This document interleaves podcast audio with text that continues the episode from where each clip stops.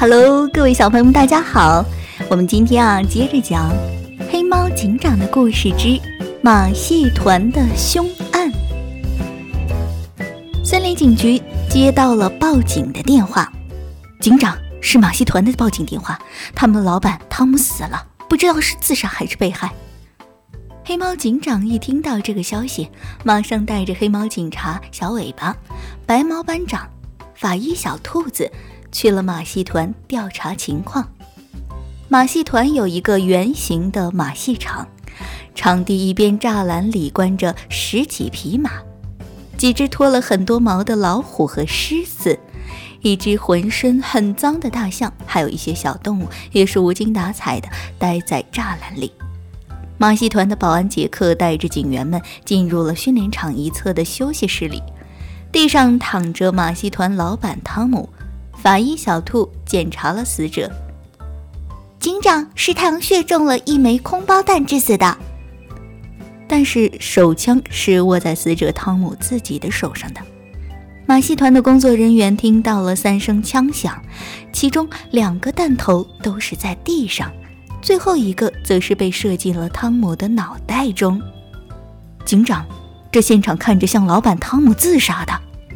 白猫班长仔细检查了手枪弹头和死者的身体，有点犹豫的判断说：“小尾巴，你去调查一下马戏团的工作人员。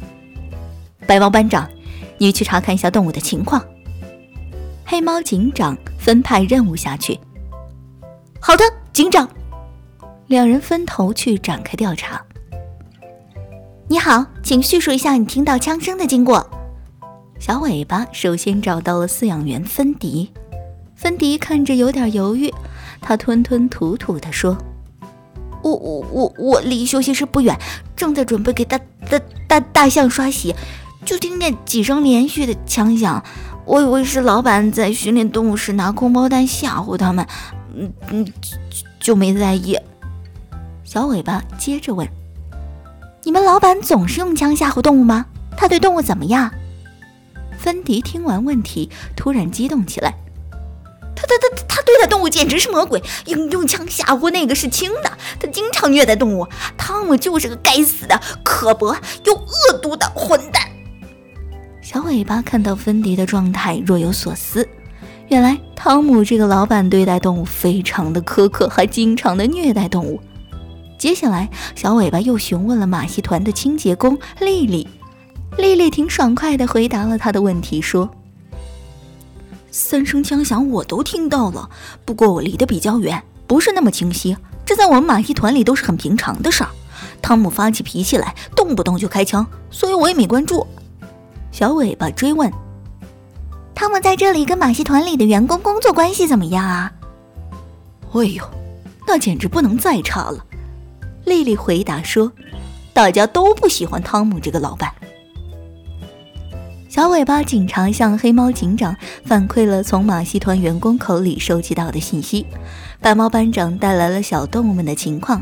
马戏团里的动物一个个都伤痕累累，老虎、狮子和大象这些大型的动物每天受到虐打，还没有足够的食物给他们。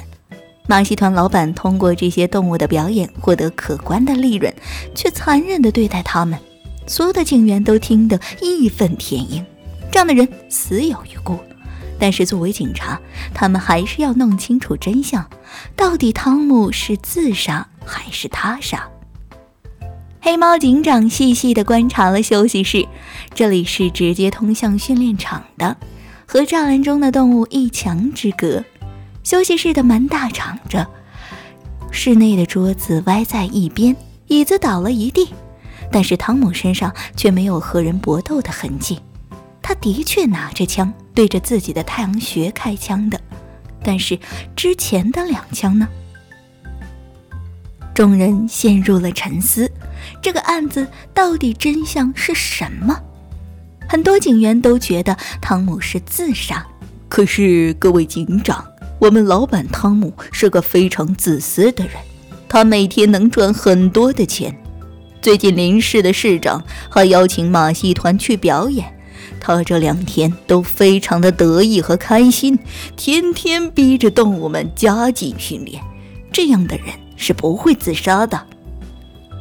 马戏团的保安不同意老板会自杀的说法，最后还是黑猫警长给出了答案。他说：“汤姆的确是自己开枪射击的，但是肯定是面临了威胁。整个马戏团没有外人进入，休息室和训练室相通。汤姆死亡时间正是动物在训练场的时间。看现场桌椅被撞倒在一地的情况，肯定是有大型的动物闯了进来。”两声枪响是为了吓住闯入者，最后自己开枪自杀，那是因为害怕被动物报复而死。你们去看看哪个动物身上有火药的痕迹，那就是闯入者。小尾巴警察和白毛班长赶紧去查看了几个大型动物，发现大象的鼻子边缘有火药的痕迹，原来大象就是凶手。芬迪看到大象被抓后，说出了他看到的现场经过。当时老板在休息室。对着动物们大呼大叫，说再不练好就要惩罚他们。大象非常生气地冲了进去，用鼻子卷起了汤姆。汤姆向着大象射击都打不中，眼看着自己就要被大象压得全身骨头碎裂，所以他向自己开了枪。芬迪觉得动物们都很可怜，汤姆也是罪有应得，所以一开始他没有说实话。马戏团的凶案告破，可是警员们一点都不开心。因为死者汤姆一直在伤害小动物，大象也是受不了这种虐待而奋起反抗。可是犯了法就要接受处罚，对待坏人也不能以暴制暴。这次的案件也让小尾巴学习到了很多侦破的方法，他开始慢慢学着去观察和分析案发现场，再去推论出案情的真相。